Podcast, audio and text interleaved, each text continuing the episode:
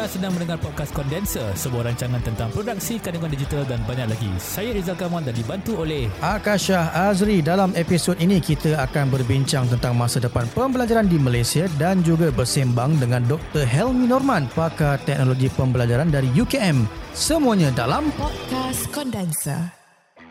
Well Akash, hari ini uh, satu topik yang bagi saya dekat di hati.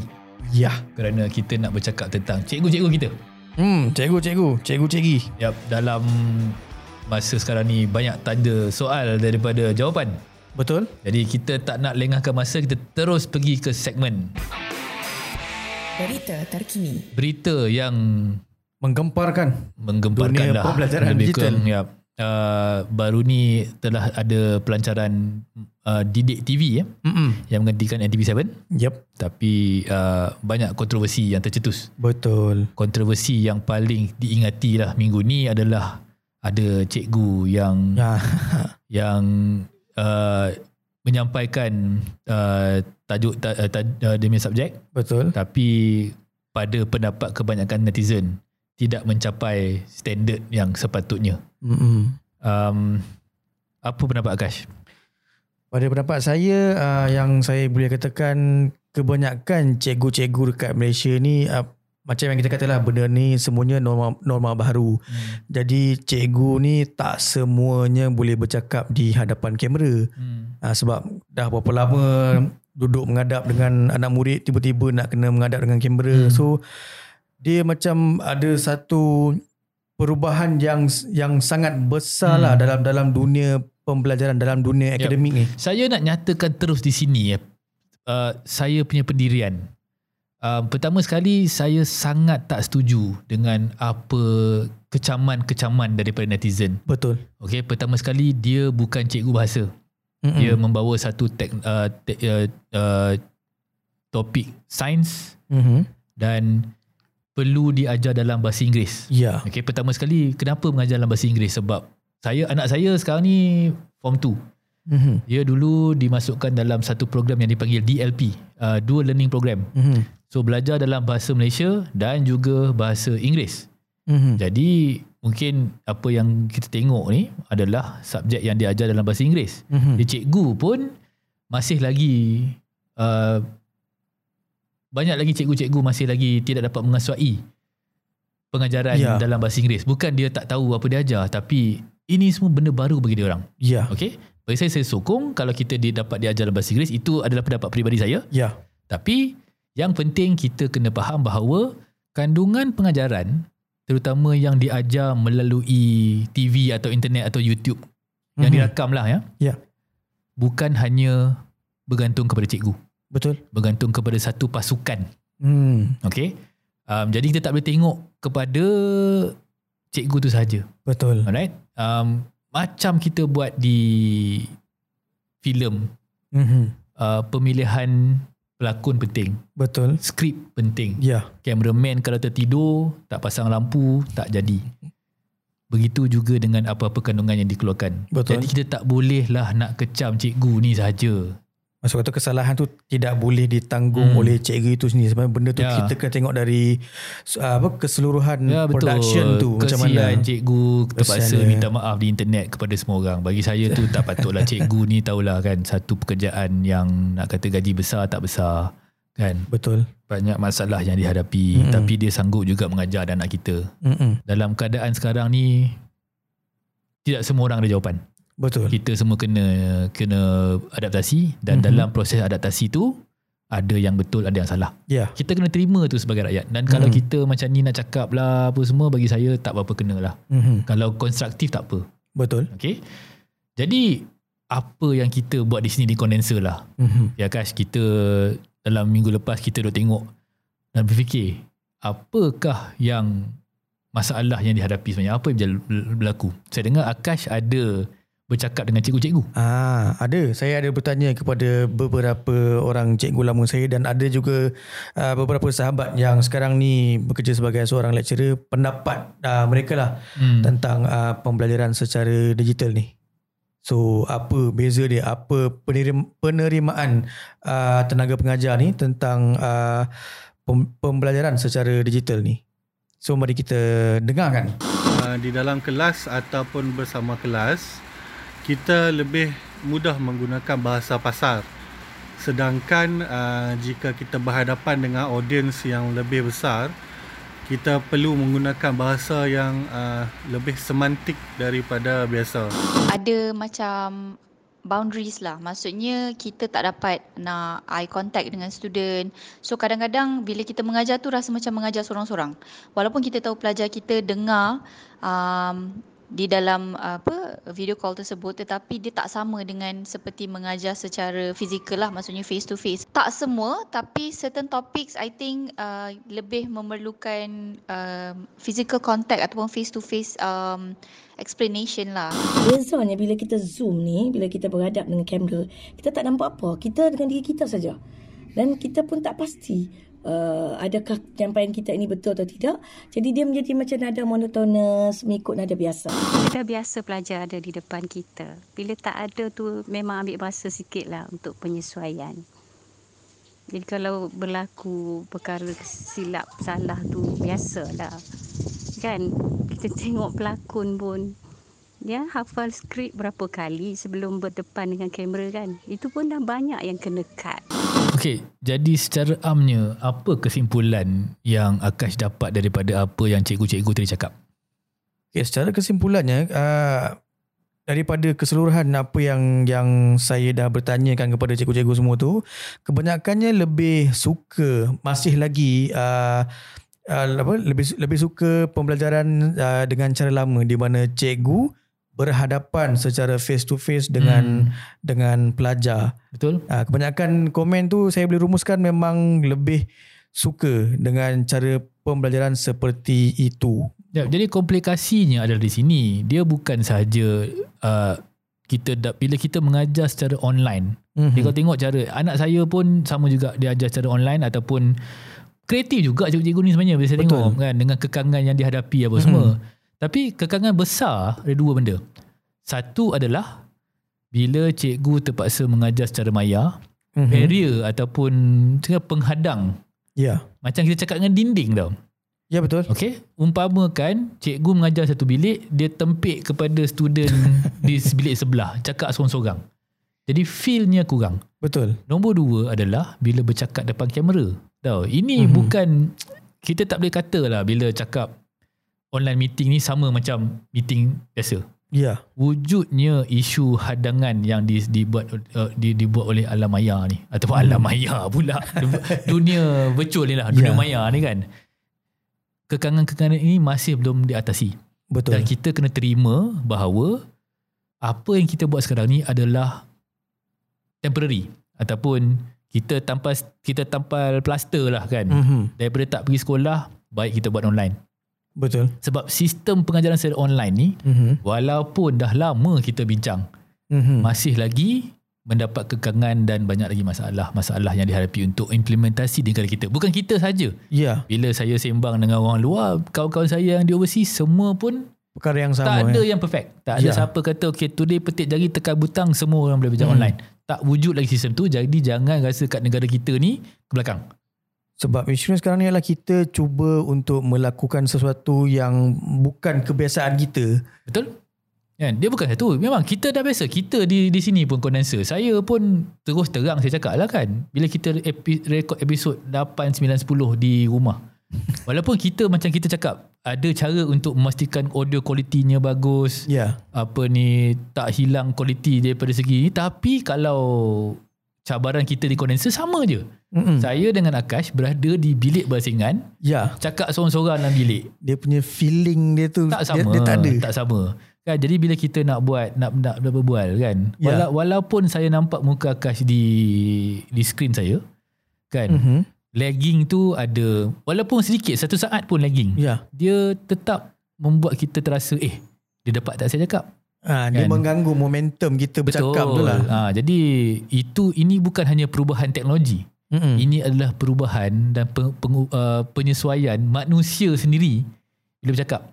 Betul. Kan macam dululah kan. Dulu kita salam sekarang tak salam. Tak salam tu pun rasa macam pelik. Walaupun memang kita sendiri yeah. tahu kata yang kalau salam tu boleh menyebarkan menyebarkan virus kan. So itu jadi bayangkan bila salam pun kita ada masalah. Kau rasa tak sedap. Kan? Bayangkan bila benda tu di uh, dibesarkan uh, di, di, di, dibawa dalam konteks isu Ya. seperti pengajaran. Jadi bagi saya lah kita kena sabar.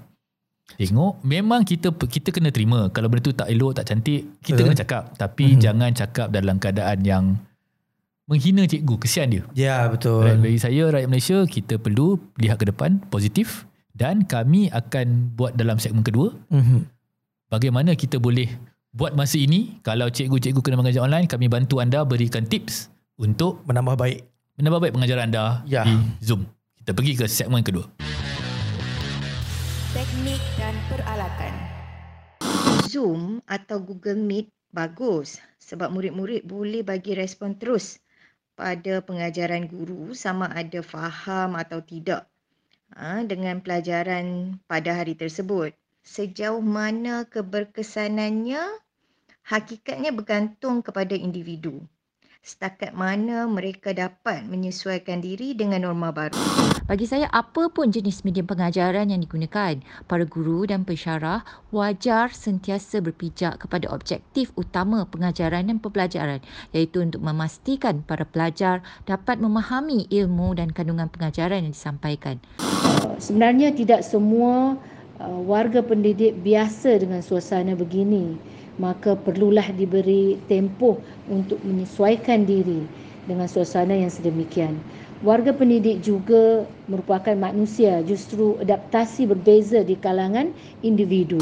Uh, yang pastinya kita memang tidak dapat uh, berinteraksi dan kita tidak dapat ber- berinteraksi dengan para pelajar kita dan kita perlu mengawal sebaik mungkin um, voice projection uh, facial expression and dan body ges- gesture untuk mengekalkan audien untuk menonton persembahan ataupun pembentangan kita di di depan kamera. Okey guys, dalam segmen kedua ni kita nak berkongsi lah dengan pendengar-pendengar kami terutamanya cikgu-cikgu yang Mhm. mungkin uh, buntu bagaimana nak memastikan kualiti pengajaran tu bagus. Kami ni macam akan cakap kita ni bukan pakar mengajar lah Betul. kan tapi kami adalah producer podcast, kami buat video, Mhm. kami ada studio dan dalam segmen ni kami nak kongsi bagaimana kami yang buat kondengan digital secara profesional ni Mhm. apakah tips-tips bagi cikgu-cikgu kalau nak improve kualiti kandungan cikgu di Zoom Ya. bila mengajar sekarang. Jadi Akash, apakah production value yang kita boleh buat di rumah tanpa menggunakan studio profesional? Okay, jadi ini apa yang uh, kami fikirkan yang boleh membantulah cikgu-cikgu kat rumah. Okay, yang pertamanya, uh, tiga perkara ni yang paling penting. Dari segi skrip, audio dan juga slide. Kalau cikgu-cikgu nak melihat kepada dari segi uh, penampilan, okay, macam mana nak berdiri, angle, shot. Okay, yang pertamanya, kalau boleh saya cadangkan cikgu bila dekat laptop tu, jangan berdiri terlalu rapat dengan uh, kamera dekat laptop. Kalau hmm. boleh belakang sikit nampakkan keseluruhan uh, cikgu punya badan sebab itu dari segi psikologinya cantik sikit. Tapi And then- kalau di jauh belakang tu Kash, nanti tak dengar pula sound. Ah, kalau kata okay, yang untuk sound tu kalau kata tak dengar, kaedahnya lah anda uh, cikgu boleh gunakan satu lagi phone. Uh, buka Zoom juga dan Zoom tu gunakan sebagai uh, audio. Boleh letak dekat poket ataupun nak pegang pun boleh tak ada masalah. Asalkan oh, suara tu jelas kedengaran uh, dengan pendengar-pendengar Zoom Hmm. yang lain lah. Itu antara kaedah yang boleh saya syorkan lah kepada cikgu-cikgu semua. Tapi ada option-option lain kalau cikgu ada duit sikit nak belanja kan. Ah, boleh beli Banyak apa mikrofon. mikrofon bluetooth kecil-kecil tu Betul. ataupun pakai uh, wireless Ah, pun boleh wireless sebenarnya. headphone. Ah, boleh. Ha, yang penting cikgu adalah bila cikgu nak improve cikgu punya visual tu menggunakan um, diri ke belakang jauh sikit. So nampak Mhm. macam dalam kelas kan. Bila, Ya. cikgu, bila kita dalam kelas cikgu nampak the whole cikgu tak nampak kepala cikgu saja. Betul. Kan tapi jauh pula daripada kamera. Yang penting sumber audio tu datang daripada mulut cikgu. Ah, Ya. ya. Ha, jadi gunakan apa-apa device yang ada, cikgu boleh gunakan kreativiti sendiri untuk Betul. memastikan yang mikrofon tu berhampiran dengan sumber audio iaitu mulut cikgu. Ya. Sebab tu ada tu dia pakai wireless headphone, ada yang Betul. pakai headphone yang ni kan ataupun macam Akak cakap tadi cara terbaik letak satu lagi phone yang ada satu second zoom account Second yang zoom account, tu ya, betul. yang pick up suara cikgu. Ya. Okay, itu dari segi uh, penampilan ataupun bagaimana cikgu nak berdiri di hadapan laptop. Hmm. Okay, yang keduanya adalah dari segi slide. Okay, untuk sl- Visual lah kan? Visual lah. Hmm. Untuk visual dari segi slide. Kalau kata ada slide. Okay, uh, sebab medium ni student ada setengah pakai laptop, ada setengah pakai PC, ada setengah pakai phone.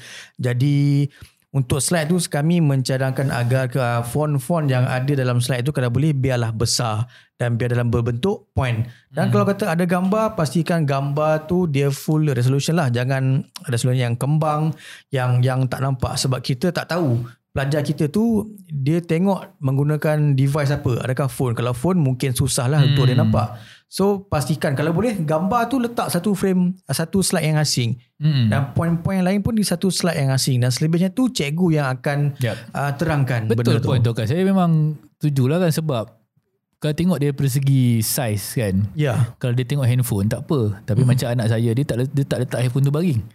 Kan? Dia tengok handphone Aha. tapi dia dirikan handphone tu. Oh, secara Jadi dia menegak. berdiri tu pula dah lah kecil bila Ah. dia berdiri portrait mode kan. Ya, Lagi betul. kecil tu. Jadi kalau cikgu punya tulisan Mhm. tu kecil Mhm. memang dia tak nampak. Mhm. Itu bukan hanya dari segi size saja. Cikgu kena faham Mhm. bila cikgu buat di Zoom, Zoom tu akan kurangkan resolution skrin cikgu. Ah, Betul. Tahu sebab bila resolution tu kurang, Mhm. jadi kalau perkataan tu kecil dia jadi kabur. Ya. Tak nampak apa ditulis. Mm-mm. Jadi itu adalah dari segi visual lah. Mm-mm. Akash bagaimana pula kalau cikgu pakai whiteboard, dia tak reti, dia tak suka pakai slide. Dia nak mengajar pakai whiteboard. Adakah disyorkan? Kalau saya dari segi whiteboard ni saya tak tak mengesyorkan sangat sebenarnya sebab of course lah apa faktor dari segi resolusi. Hmm. Kenapa uh, Akash? Sebabnya satu uh, dengan mungkin dengan warna dia putih tu Hmm. so kadang marker tu kadang mungkin tak nampak sebab dia terlalu nipis. Hmm. Bila, bila cikgu tu menulis. Lagi-lagi kalau cikgu tulis tu terlalu banyak. Kalau kata point dia macam eh, bagi saya faktor nipis uh, marker tu lah yang akan Yang menyebabkan resolution menunjukkan. tu. Jadi isu sama macam Betul. slide tadi. Ya, Tapi kalau cikgu nak juga pakai, uh, mungkin gunakan uh, marker yang lebih tebal ya betul. dan tulisan yang lebih besar. Mm-mm. Jadi cikgu boleh buat, tak ada masalah yang tu. Tapi uh, yang penting ingat isu-isu visual yang Ya. berlaku bila kita transmit menggunakan Zoom. Sebab basically cerita dia macam ni. Zoom ni sebab dia nak jaga data. Dia Ya. tak nak transmit video yang terlalu high resolution. Hmm. tidak semua orang tak dengar apa-apa. Ya. Jadi dia akan kecilkan video, dia akan memastikan video tu kabur sikit supaya video tu boleh dihantar. Ya. Jadi ada benda-benda yang akan tak nampak. Jadi Mhm. pastikan nampak. Itu dia punya point dia. Yep. Alright. Yang saya nak bawa pula kat sini adalah dari segi editorial. Okay. Bila kita buat apa-apa show, kita bukan letak je siapa-siapa dekat depan kamera tu hang cakap. Mhm. Okay. Producer, scriptwriter, cameraman memainkan peranan penting bersedia sebelum rancangan tu dimulakan. Ya. So kadang-kadang kami buat rancangan 10 minit, 15 minit, setengah jam. Mhm. Tapi persediaan tu boleh mengambil masa seminggu, sebulan. Ya. Kalau risiko-risiko yang dihadapi masa penggambaran berlaku. Betul. Jadi cikgu-cikgu kena faham. Mhm. Sama juga bila pergi ke uh, bercakap dengan kamera ni memang naturally susah. Saya pun masih lagi kekok kan. Kalau tanya siapa-siapa yang bercakap depan kamera pun dia masih lagi rasa kekok. Mungkin dah lama dia biasa lah kan. Ya. Tapi semua orang akan rasa kekok. Jadi kita bukan kalau kita bukan profesional yang dapat training duduk depan kamera, memang rasa kekok. Itu takkan Betul. hilang cikgu. Alright. Yang penting ini scripting tu. Apa cikgu nak cakap? Cikgu boleh letak dekat depan uh, di sebelah kamera tu letak satu whiteboard ke kertas ke untuk cue. Kalau cikgu boleh mengajar secara natural, buat. Tapi Itu lebih baik lah kan? pandang kamera tu lebih baik lebih baik. Okay. Um, dari segi scripting lah kan, um, satu benda yang kita kena faham adalah bila kita buat video, kita buat uh, podcast, kami diajar ataupun kami dilatih Mhm. untuk memahami walaupun benda tu bercakap dengan orang. Okay. Um, beza perbezaan antara medium percakapan tu memainkan peranan penting dari segi pembelajaran uh, ataupun audiens kita. Mhm. Kalau saya cakap pasal um, podcast lah contohnya. Ya. Kalau saya cakap depan kamera, nampak video, saya cakap dalam podcast ataupun saya bercakap face to face dalam meeting, penyampaian berbeza. Macam kita bincang Ya. macam biasa lah kan. Mhm. Jadi kalau cikgu nak mengajar cara yang diajar let's say setengah jam dalam kelas face to face di Mhm. sekolah, mungkin tak berapa sesuai jika dia ajar setengah jam juga online. Budak-budak boleh tutup kamera, dia boleh tidur. Kalau zaman kita lah, cikgu Ya. baling kapur kan. Ya. Ha, Sekarang tak boleh baling dah. Kan? Bukan sebab undang-undang tak bagi, Betul. sebab online. Kan? Jadi ambil um, ambil uh, uh, faktor ni Mhm. apabila cikgu quote unquote skripkan pengajaran pada hari tu. Mhm. Ha, jadi fikirkan benda tu. Yang itu yang paling penting. Okay, saya macam saya cakap, saya ni bukan pakar untuk budak-budak. Mungkin cikgu sendiri ada idea. Dan kalau cikgu ada idea, silakanlah hantar komen kepada kami melalui social media ataupun hantar menggunakan voice message audio Betul. yang berada di laman podcast.my. Ya. Um, jadi itu bagi saya adalah tip yang saya akan bagi untuk scripting. Mhm. Biar dia pendek sebab bila kita belajar dengan Zoom, jangka masa um, attention ataupun uh, Ya, perhatian betul. juga semakin pendek. Mhm. Alright? Of course lah sebab ada TikTok, ada YouTube pun sebenarnya lagi pendek Lagi zaman-zaman lah. zaman sekarang lah kan. Macam sikit tu saya boleh cadangkan uh, cikgu boleh buat macam kalau anda perasan dalam TV kan yang orang kata apa pengacara yang pegang cue card tu. Hmm. Cikgu-cikgu boleh buat macam tu juga. Boleh pegang cue card untuk memudahkan uh, pembelajaran. Tak perlu letak letak kertas depan ni mungkin jauh sangat. So boleh buat cue card. Itu pun boleh Okay. dipraktikkan sebenarnya. Betul. Uh, salah satu cara lah. Ini adalah cara-cara yang saya pernah tengok di yang dibuat di uh, beberapa platform. Uh, dulu saya ada pernah uh, join satu platform dia panggil Creative Life. Mhm. Ini Creative Life ni dia wujud zaman-zaman online ni baru bermula dulu. Okay, 5 tahun 10 tahun lepas. Jadi apa dia buat? Memang saya kita tengok daripada segi production kan, nampak sangat dia punya trainer tu memang tak kerti cakap depan kamera. Mhm. So apa dia buat adalah dia letak tiga student dia Mhm. dalam uh, kelas tu. So walaupun kelas tu online, Mhm. bilik tu kecil, Mhm. okay, cikgu cakap dia tarik ada dua orang pelajar-pelajar, mungkin pelajar-pelajar paling aktif dalam kelas dia untuk datang mengajar depan dia. Oh. Jadi bila dia mengajar, walaupun dia ajar dua orang, Aha. pengajaran tu masih lagi face to face. Hmm. Tahu, jadi cikgu tu pun tak rasa kekok bila mengajar. Orang lain semua tengok dia lagi enjoy. Dia kadang-kadang kalau cikgu tengok kamera tapi cikgu, cikgu kekok, budak-budak jadi boring. Betul. Walaupun cikgu mengajar somebody dalam kelas tu, Mhm. tapi live, dia punya value tu lebih tinggi Betul. dari segi menarik perhatian budak-budak. Mhm. Budak-budak pun tengok best walaupun cikgu tak pandang pun kamera. Okay? Tapi mungkin sebab SOP Hmm. susah lah kan. Ya betul. Jadi kalau Saya cikgu ada pula sebut anak, lah. Kan letak anak cikgu ke, suami cikgu ke dalam tu, ajar dia. Dia macam lakon semula lah yang boleh ah, betul ke? Bukan lakon semula tapi dia bawa bila ada seorang tu, cikgu cakap dengan orang tu, cikgu terus rasa hilang rasa kekok tu. Maksudnya dia hidupkan suasana kelas Ah. tu dan suasana kelas tu dipaparkan. saya bagi contoh lah Akas saya cikgu Akas saya punya murid Mhm. Ataupun anak saya Atau uh, isteri saya contohnya Kan okay Saya nak mengajar Duduk kat depan saya Aha. Saya ajar Akash Ya. Tahu Letak je zoom depan tu Aha. Lupakan kamera Lupakan yang zoom tu wujud Anggap macam mengajar saya. Jangan Ah. lupakan zoom Lupakan tu. zoom tu Ah. Jadi cik, budak-budak tengok Oh ada cikgu ni pandai mengajar Itu salah, salah teknik Bila Betul. cikgu dah biasa tu Aha. uh, Alihkan kepada kamera pula Ah. Itu cara dia Jadi soalan-soalan boleh buat Itu salah teknik Dia ada Itu teknik yang kita buat dalam latihan webinar Hmm. Kan Bila orang tanya Saya tak kerti cakap dalam mana You don't worry Talk to each other Hmm. uh, Bila kita buat webinar Kadang-kadang kita ada teknik uh, Kalau dia tak kerti nak mengajar depan kamera Mhm. Kita pastikan ada panel sebelah dia Ah. Dua orang. Betul. Jadi dia orang bersembang Hmm. hmm, hmm. Orang lain tengok saja Macam Faham. uh, So banyak cara yang boleh buat Yang Ya. penting Pengajaran tu nampak natural Kan Hmm. hmm. Simple je When it comes to presentation uh, Bila terlalu banyak uh, uh, uh, uh, uh, Budak-budak akan jadi Distracted Ya. Itu yang kita nak elak. Jadi gunakan apa-apa teknik yang kita ada untuk menghilangkan distraction tu. Hmm. Itu sahaja. Faham. Ya maksud kata pembelajaran dia kena kena pendek dan betul-betul on point lah kena terus straight to the point tak tak boleh panjang macam dalam kelas biasa. Jadi akan secara kesimpulannya bila kita dengar cikgu-cikgu Mhm. bercakap tentang PDPR yang Akash, um, nampaknya banyak lagi penyesuaian perlu dibuat Betul. dan nampak bagi saya lah apa ni masih lagi ada nak kata kekeliruan ke tak tapi masih lagi perlukan arah Betul. tujuan untuk mengubah masa depan.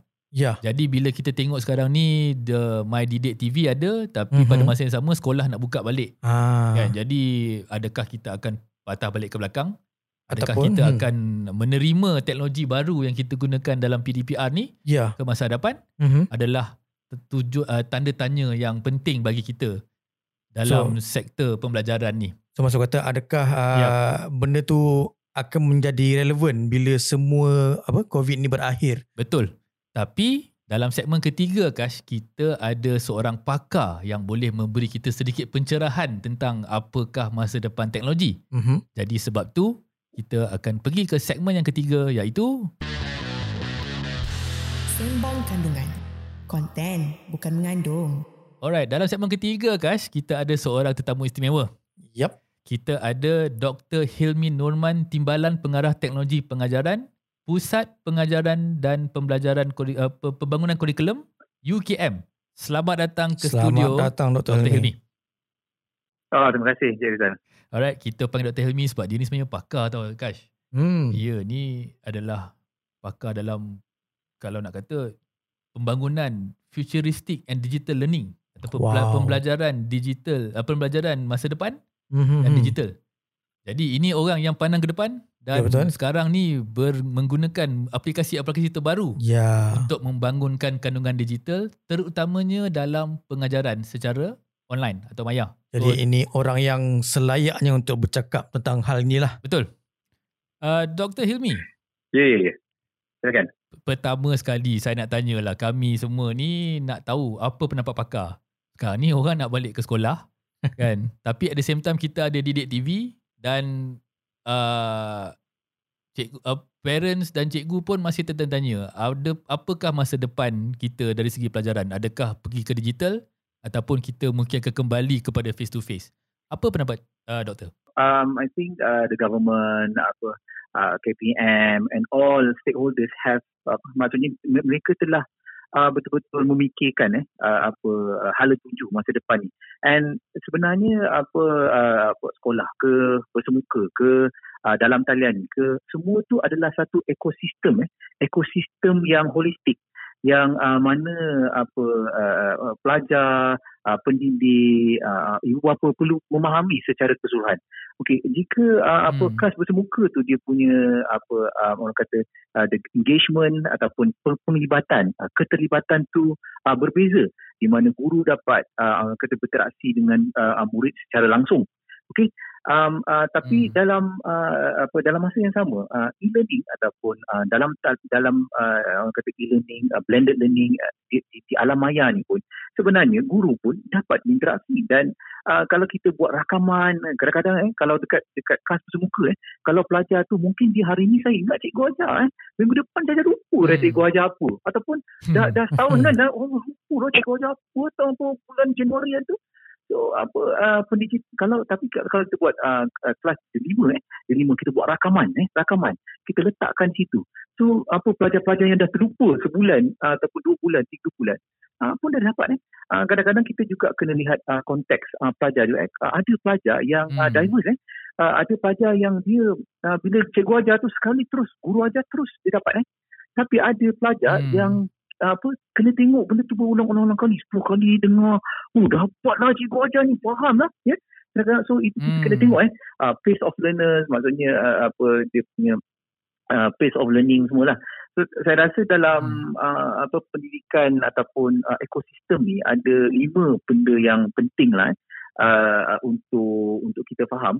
Satu adalah apa digital content ataupun kandungan digital. Dua uh, infrastruktur digital uh, tiga Hmm. digital teachers uh, empat uh, digital student dan lima digital community kenapa saya nak sebut Right. uh, perkara-perkara ni eh uh, sebab sebenarnya uh, apa untuk kita go apa selepas post pandemik eh sekarang kita dalam pandemik eh tiba-tiba eh kita uh, terus tak, tak dapat pergi sekolah dan biasanya kita dah kita dah Hmm. biasa dengan apa the mode of learning ataupun apa the default mode oh kita biasa hari-hari hantar memang sekolah budak-budak ni pandai-pandai lah dekat sekolah tiba-tiba kita mode dia uh, dalam talian tiba-tiba oh dekat rumah pula PDPR pula ni Ah, digital content ni macam Hmm. mana? Content tak ada ni. Content biasanya dah dibukukan dalam buku dan guru mengajar. Hmm. Tapi tiba-tiba bila you dah online, oh teknologi tak ada, internet tak cukup pula. Okay, uh, so content pun tak ada. Uh, apa uh, line pun tak ada eh, line pun tak ada. So uh, I think uh, beberapa benda uh, digital infrastructure ni I think is important okay? Dan I think uh, my digital punya uh, apa blueprint ni is a very uh, awesome punya blueprint. Saya tengok uh, dia punya saya bila dengar tu eh dia nak buat apa uh, jendela eh uh, and then apa uh, uh, you putting uh, a lot there uh, apa to build infrastructure 5G eh. And inilah masa depan pendidikan So uh, tanpa infrastruktur uh, sukar berlaku lah. Dan uh, tapi kita bukan lihat saja kepada connectivity internet, tapi teknologi tu dari segi teknologi kepada guru tu dan teknologi kepada pelajar pun penting. Okay, kalau kita internet je laju, tapi handphone ini zaman lama punya handphone kan, uh, dia bukan uh, smartphone eh, dia nama dumb phone. Kalau yang teknologi biasa, terminologi dumb phone eh. So bila dumb phone ni, dia, dia tak boleh buat apa-apa. So you kena ada smartphone, you kena ada uh, apa iPad, you kena ada Apple Pencil, you kena ada devices eh Mac ke ataupun laptop-laptop yang apa yang yang sesuai untuk pembelajaran tu baru pembelajaran tu boleh berlaku. So it works uh, apa always infrastruktur hmm. pun ada, teknologi kena ada dan sebenarnya pedagogi digital tu pun penting eh. Guru-guru tiba-tiba you you dah biasa ajar bersemuka. Tiba-tiba ah uh, pedagogi tak ada. You tak train pun. Pandai-pandai lah you, you ajarlah online tu. Kita dah sediakan platform pandai-pandai lah. No, I think dia dia dia apa uh, tiba-tiba kita uh, pandemik ada dan apa kita kepersediaan tu maybe kita dah tengah-tengah apa tapi kita belum betul-betul fully online and uh, I think this is the the, the right time lah uh, untuk untuk kita rethink ataupun kita apa re-strategize eh. kita memikirkan semula apa uh, rangka balik macam mana kita uh, apa lakukan uh, dan Hmm. Uh, dan, dan, dan, dan, dan, dan dengan adanya uh, apa didik TV uh, apa KPM ni I think uh, apa it's a good initiative actually. Uh, apa dia, dia inisiatif yang sangat uh, baik. Kerana apa kita memikirkan di bandar memanglah kita ada internet kita ada TV kan semua. Tapi orang di luar bandar macam mana internet pun kalau di pendalaman tiga tu internet pun dia kena pergi apa ada saya dengar saya punya guru-guru yang uh, student saya dia kata dia kena panjat uh, pokok baru dia dapat internet. Line signal itu pun masuk telegram dan whatsapp. Kesian dia orang. Yes kita kita tak dapat okay. gambar kan? Jadi, ha, yes yes. Jadi doktor, bagi saya apa doktor gambarkan di sini hmm. adalah satu perubahan besar hmm. dalam struktur ataupun cara kita menyampaikan pembelajaran bila kita bergerak daripada in class atau face to face learning kan hmm. kepada uh, virtual learning ataupun online learning. Mm-hmm. Um, apakah perubahan struktur yang kita kena ada sekarang ni? Adakah cikgu pun kena berubah cara mengajar? Adakah cara mengajar pun perlu dirombak semula?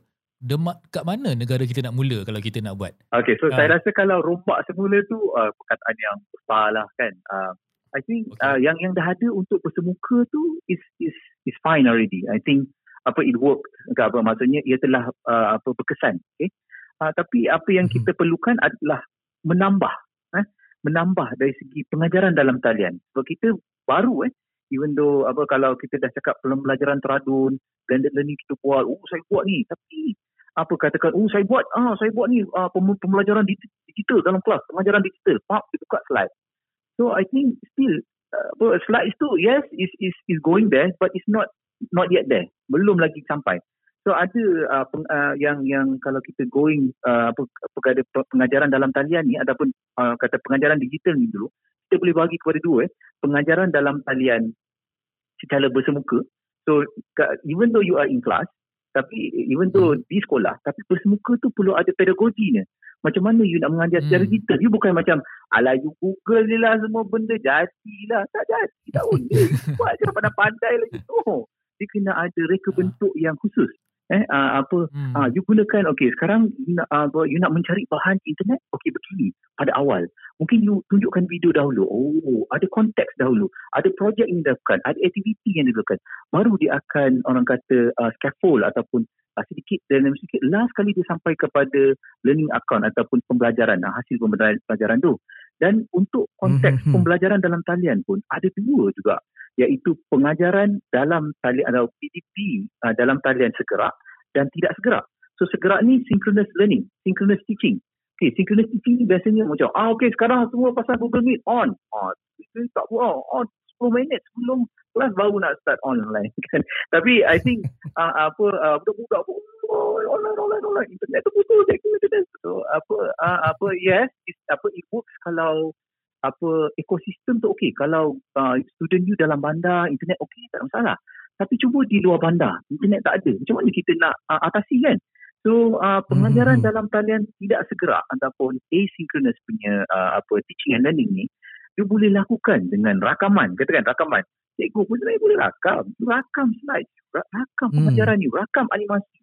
Rakam penerangan tu. Sebab penerangan tu yang penting. Sebab pakarnya adalah guru. Dan dia cara dia menerangkan tu adalah yang murid faham Macam uh, okay, saya tertarik bila doktor kata apa yang tentang pembelajaran secara serentak ataupun yang tak serentak tu. Hmm. Jadi uh, apa komen doktor bila kadang ada sesetengah cikgu tu dia dia mengatakan bahawa dia tak biasa di hadapan kamera dan saya percaya ini antara beberapa halangan lah untuk untuk pihak guru yang memang tak biasa bercakap di hadapan kamera. Jadi apa pandangan doktor tentang uh, persoalan tu? memang sebenarnya saya pun uh, saya ada buat satu YouTube channel uh, barulah dalam uh, uh, 6 bulan nama dia uh, bersama Dr. Henry.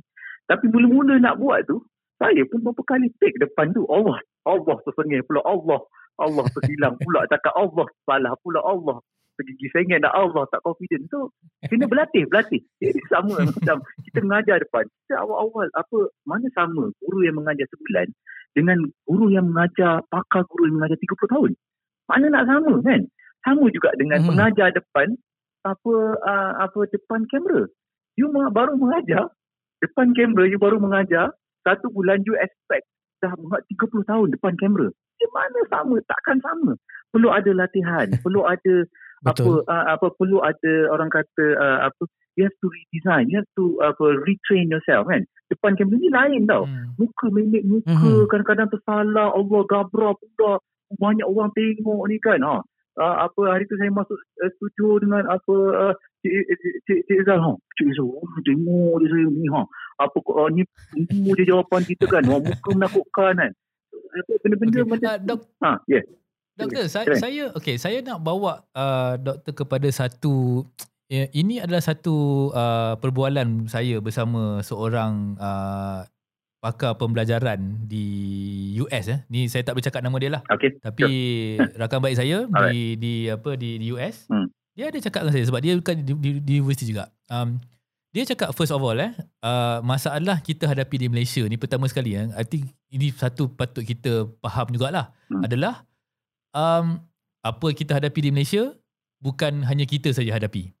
Di US pun masalah sama juga. Mm-mm. Uh, per, per, uh, perubahan cara mengajar daripada cara tradisional kepada cara baru ni masih lagi menjadi tanda, tanda tanya di banyak negara.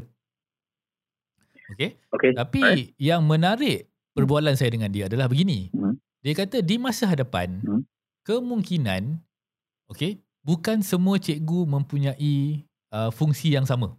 Sekarang ni cikgu masuk ada standard training mengajar dan semua orang kena ikut cara pembelajaran bukan cara pembelajaran, cara pengajaran tu. Mhm. Hmm. Okey. Hmm. Di masa hadapan ada possibility cikgu-cikgu yang paling terror saja depan kamera yang akan bercakap. Maknanya dia menyampaikan especially dalam satu konteks asynchronous lah yang bukan serentak doktor cakap tadi kan. Hmm. Jadi fungsi cikgu pula ada banyak jenis depan ni. Di masa hadapan mungkin cikgu yang pandai cakap depan kamera yang kamera jenik apa dia panggil kamera kamera jenik lah kan. Hmm. Kamera suka dia. Kamera jenik. Fotogenik. Fo- kamera Foto- jenik. Fotogenik. Fotogenik. Kalau gambar. Foto. kamera jenik. Kamera jenik. Boleh, boleh. Bagus tu. Kamera yang cikgu-cikgu yang kamera jenik saja yang akan mengajar sebab dia akan ajar semua orang. Hmm. Jadi cikgu-cikgu pula yang lain-lain yang mungkin tak boleh nak bercakap depan kamera, dia ada banyak lagi tugas-tugas yang cikgu-cikgu kamera jenik ni tak boleh buat.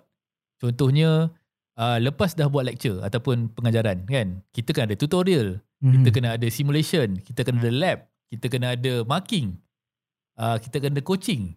Jadi peranan-peranan guru pun akan berubah di masa hadapan.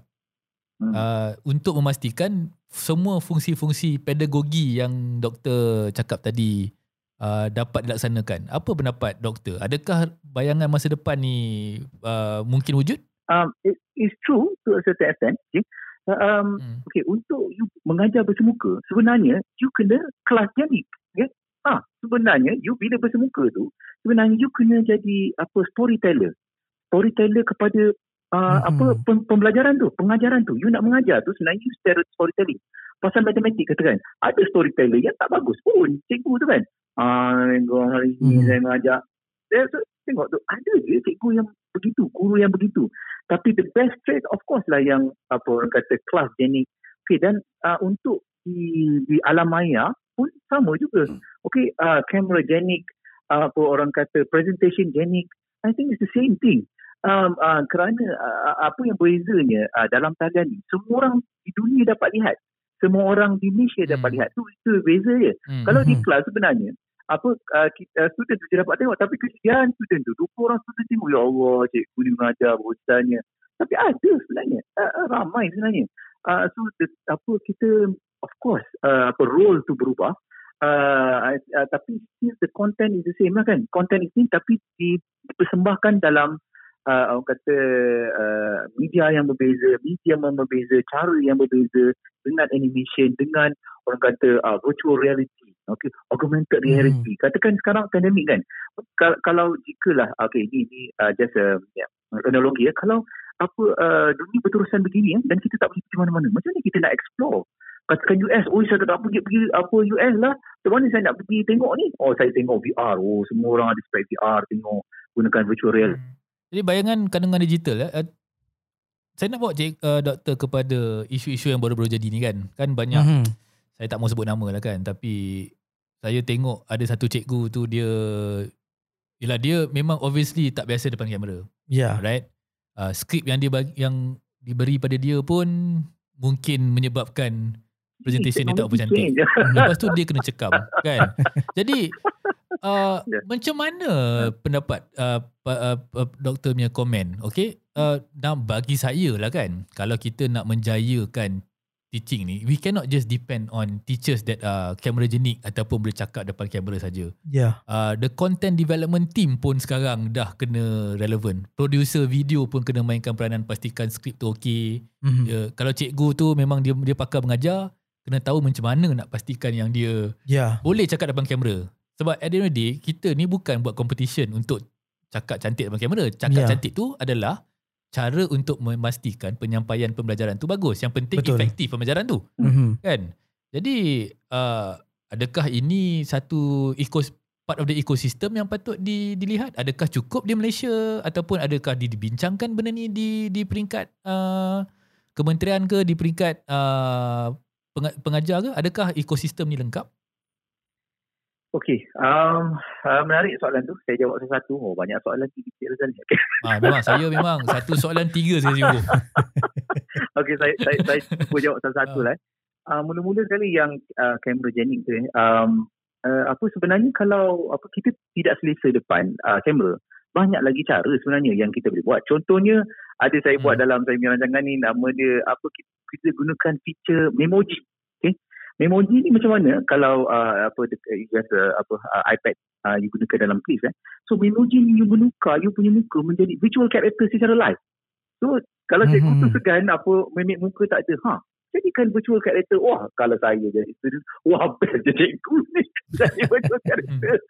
lain daripada lain kan. Kenapa kita nak sama? So apa there's, uh, ada beberapa cara isu you boleh jadi uh, apa virtual character. You boleh apa kadang-kadang uh, muka cikgu tak perlu keluar pun kadang-kadang.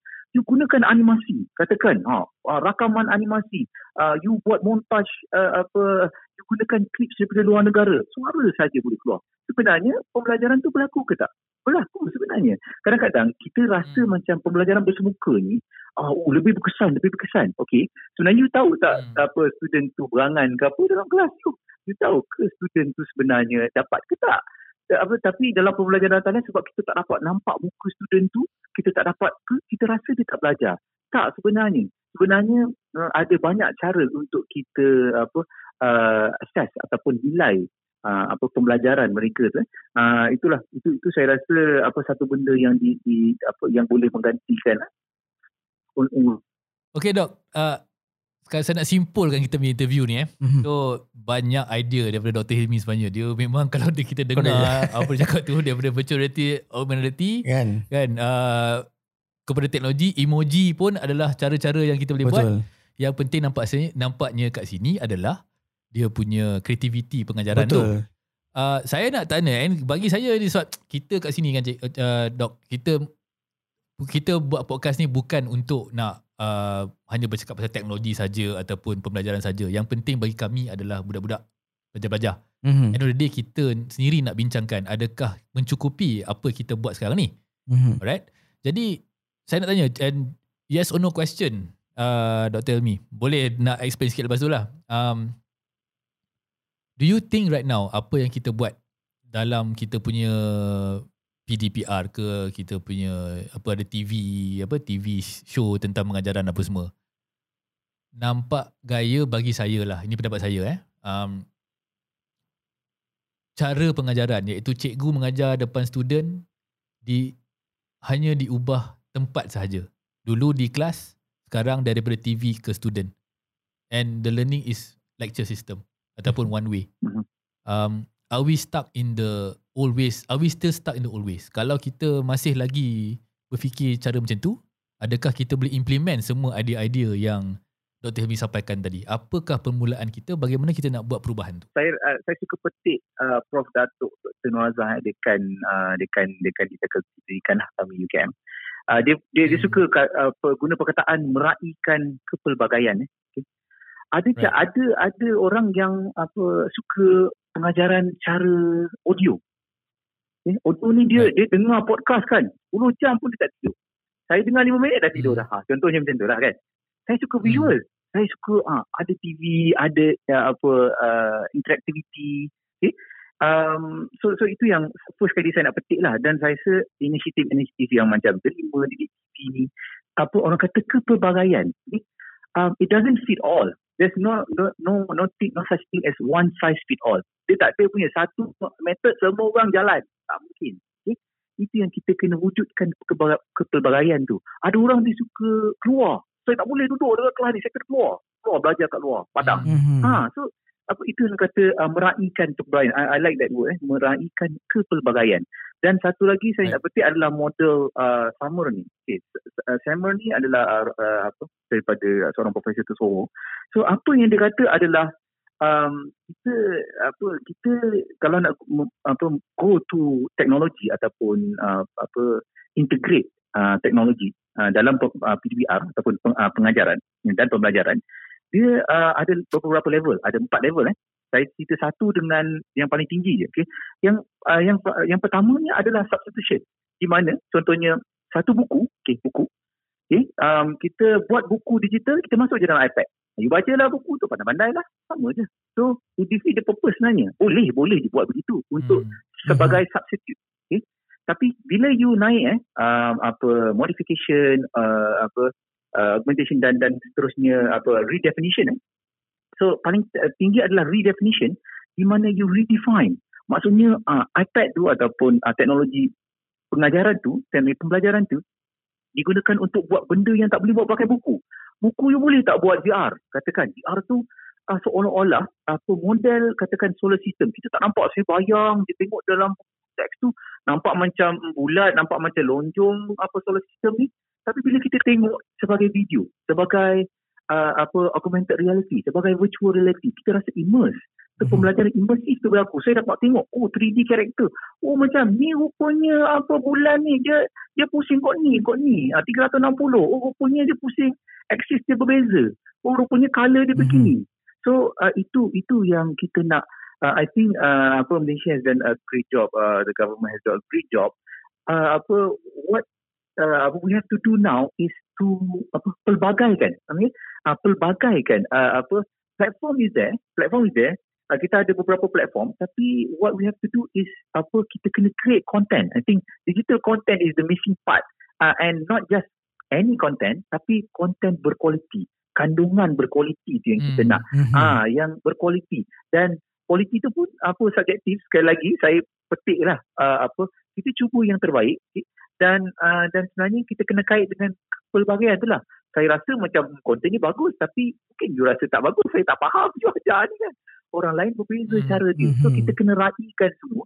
Kita cuba. Ada orang yang rasa macam apa pengajaran tu berbeza apa so so so uh, apa different delivery different types of method. So itu semua uh, penting lah dan uh, apa-apa pun uh, apa uh, orang kata untuk pengajaran dan pembelajaran ni sentiasa cuba berinovasi. Bertukar sikit, tukar sikit. Asyik sama je 10 tahun mengajar Maksudnya ni, kita dia, eh. sentiasa kita pelbagaikanlah kaedah tu kita pelbagaikan pelbagaikan kaedah dan cuba untuk menjadi sedikit kreatif dalam kita nak menyampaikan sesuatu ilmu tu. Betul, Kre- Hmm. kreatif dan apa jangan kreatif je tapi bila sampai kepada uh, pem- pembelajaran bermakna.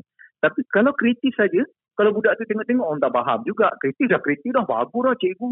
Ha beria lah dengan apa animasi berpusing sana sini. Tengok tak faham cikgu. tak boleh juga tau. So Yeah. I think it's So, Ya. betul betul. Uh, so Ya. kreatif dan akhir sekali pembelajaran bermakna ataupun meaningful learning.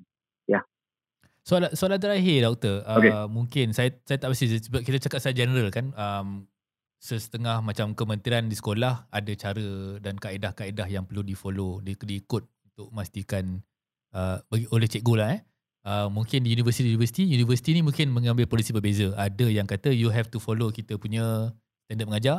Ada yang kata asalkan uh, pelajar faham, cikgu diberikan uh, kebebasan sepenuhnya untuk memilih kaedah pengajarannya. Dia nak buat kepelbagaian ke, dia nak buat standard ke, terpulang pada cikgu. Janji, grade, pengajaran, pemahaman mencapai tahap yang diperlukan. Hmm. Um, jadi nampak gaya berdasarkan kepada apa yang Dr. Helmi telah sebutkan selama 25 minit setengah jam ni kan. Ya. Kepelbagaian tu penting, kita kena terima kepelbagaian tu. Tapi soalan last kali adalah kalau saya nak menerima kepelbagaian, saya kena tahu cara-cara pelbagai cara untuk mengajar. Di manakah kalau Dr. Helmi nak bagi nasihat kepada cikgu-cikgu ataupun tenaga-tenaga pengajar di Malaysia ni, bagaimana kita nak mula untuk menerima kepelbagaian ni dan apakah cara untuk memastikan kita dapat mengadaptasi um, cara ataupun ilmu yang kita ada kepada teknik pengajar, pengajaran kita.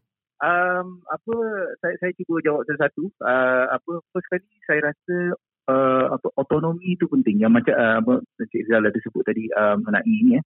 Um, autonomi kepada guru eh. So rasanya uh, biasanya uh, untuk standard eh standard ataupun KSSR ke, uh, apa uh, dan dan dan uh, apa uh, curriculum yang ada eh, KSSM.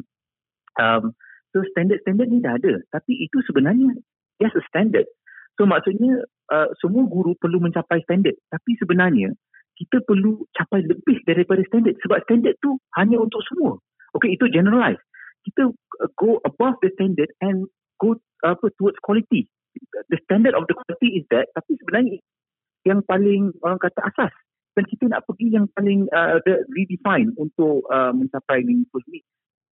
Uh, dan dan again saya rasa saya rasa tak ada cara yang orang kata this is the way of the future. Inilah saya ini saya memang inilah caranya.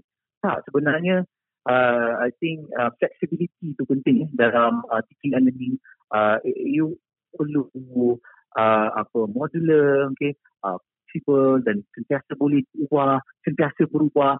Sebab mula-mula saya petik eh satu, saya ingat dulu eh saya punya uh, blog eh. Saya ingat wah ni saya ajar memang best lah kelas ni. Konon-konon best lah kan. Tengok tak ada siapa pun apa jawab blog. Tak guna pun cakap ya Allah. tak ni betul. Saya cakap alamak. Percaya ke? Semester depan saya tukar. Okey saya kata tak percaya. Ini ni. Okey saya try group lah. Oh, letak sikit satu soalan. Ha, semua jawab. Okay, apa? Satu saat je. Dah 20 lah. Tu, tu, tu, tu. Gelai gitu. Boleh bukan tengok soalan. Tu, tu, lai, lai, lai, lai, lai. So, itu itu cara baru. Kira semua student tak boleh masuk dunia kita. Kita kena masuk dunia student. Tengok sekarang buat TikTok. Saya ada tengok apa uh, apa seorang guru tu buat TikTok uh, dengan bahasa kan. Uh, apa uh, very interesting. So, itu cara-cara baru. Kadang-kadang kadang-kadang kita kena raikan peluang. Kita tengok uh, bila kita tengok yeah. sesuatu tu, kita kena tengok positif je. Apa benda yang ada, mesti ada falsafah di belakang. Kenapa guru tu buat begitu? Ni pandai-pandai cikgu dekat Malaysia ni. Tapi kadang-kadang apa Mhm. disalah tafsir. Disalah tafsir. You have to look at the fundamental. Why dia buat? Kadang-kadang boleh diterima, kadang-kadang tak tak diterima, kadang-kadang viral, kadang-kadang tak viral. Okay? Apa? So benda-benda tu kita lihatlah. Uh, and kita lihat apa uh, and and saya lagi sikit meraihkan kepelbagaian. Kadang-kadang you boleh mungkin 90% daripada pelajar memang belajar begitu tapi 10% tu kesian dia. dia kena tengok didik tinggi baru dia faham. Contohnya macam tu lah. Ada orang 90% mm-hmm. tak, dia ada lima dah boleh dah cikgu. 10% tu tak boleh. Saya nak tengok TV. Saya buat saya belajar memang TV. Itu je ada. Internet tak ada rumah. So benda-benda macam tu, I think uh, kita kena realize eh, uh, apa uh, community kita ni besar. Okay? Kita ada berapa? 30 mm-hmm. million people, 30 juta orang dan dan apa uh, pelajar tu macam-macam ragam, macam-macam kesukaan dia, macam-macam learning preference ataupun uh, kata uh, preference learning tu lah eh. Uh, apa uh, gaya yeah. belajar dia berbeza. Itu yang kita kena fikirkan uh, apa uh, semasa merangka ataupun mereka bentuk uh, pengajaran dan pembelajaran uh, di rumah dan juga di sekolah. Jadi kesimpulannya di sini Akash adalah mm-hmm. Dr. Elmi kita kena raikan kepelbagaian yeah. kaedah-kaedah belajar Jangan takut gunakan teknologi mm-hmm. dan fokus kepada pemahaman pelajar walaupun apa caranya. Jadi kita kena fleksibel, kita kena ada autonomi. Betul. Jadi berikan kuasa itu kepada tenaga pengajar untuk menggunakan sebab dia orang yang faham student dia orang. Ya. Yeah. Right? Jadi itulah caranya untuk uh, kehadapan dalam teknologi pembelajaran. Tak ada siapa ada jawapan sekarang, semua ada Betul. lebih banyak soalan. Mm-hmm. Bukan kita sahaja. Seluruh dunia ada soalan. Betul. Kan? Jadi itulah kesimpulannya. Mhm pandang ke hadapan dan per, uh, raikan kepelbagaian. Itu adalah um, kita punya keyword hari ni. Keyword hari ni daripada Dr. Helmi. Betul tak? Betul, betul. betul. okay. Terima kasih Dr. Helmi kerana bersama kami hari ini. Uh, sayangnya masa tidak cukup. Jadi kita uh, akhiri di situ. Dr. Helmi ada apa-apa kata terakhir? Um, kata-kata terakhir adalah apa berinovasi lah. Cubalah berinovasi dan hmm. apa uh, saya juga petik lah uh, cubalah remajakan pengajaran digital anda eh. Okay, cuba remajakan, hmm. cuba use, apa bagi dia apa use sikit kan. Kita pun suka suka apa yang uh, apa yang ceria, yang muda. So I think pembelajaran pembelajaran kita pun I think kita remajakan dia uh, ke arah uh, pendigitalan dan uh, semoga dia lebih bermakna lah. So, saya punya kata. Ya. Yeah. Alright, dengan keyword remajakan pembelajaran. Remajakan pembelajaran. Kita berterima kasih kepada Dr. Helmi Norman kerana berada bersama kami di Kondenser pada kali ini. Uh-huh. Jadi kita ada di situ. Jadi anda sedang mendengar podcast Kondenser, sebuah podcast yang diterbitkan oleh laman podcast.my. Dengarkan podcast ini di Spotify, Google, Apple Podcast atau mana saja anda berada. Kondenser direkam di Impression Digital Content Center, sebuah studio rakaman serbaguna di Sabjaya. Hingga ke episod seterusnya. Terima kasih. Podcast Kondenser.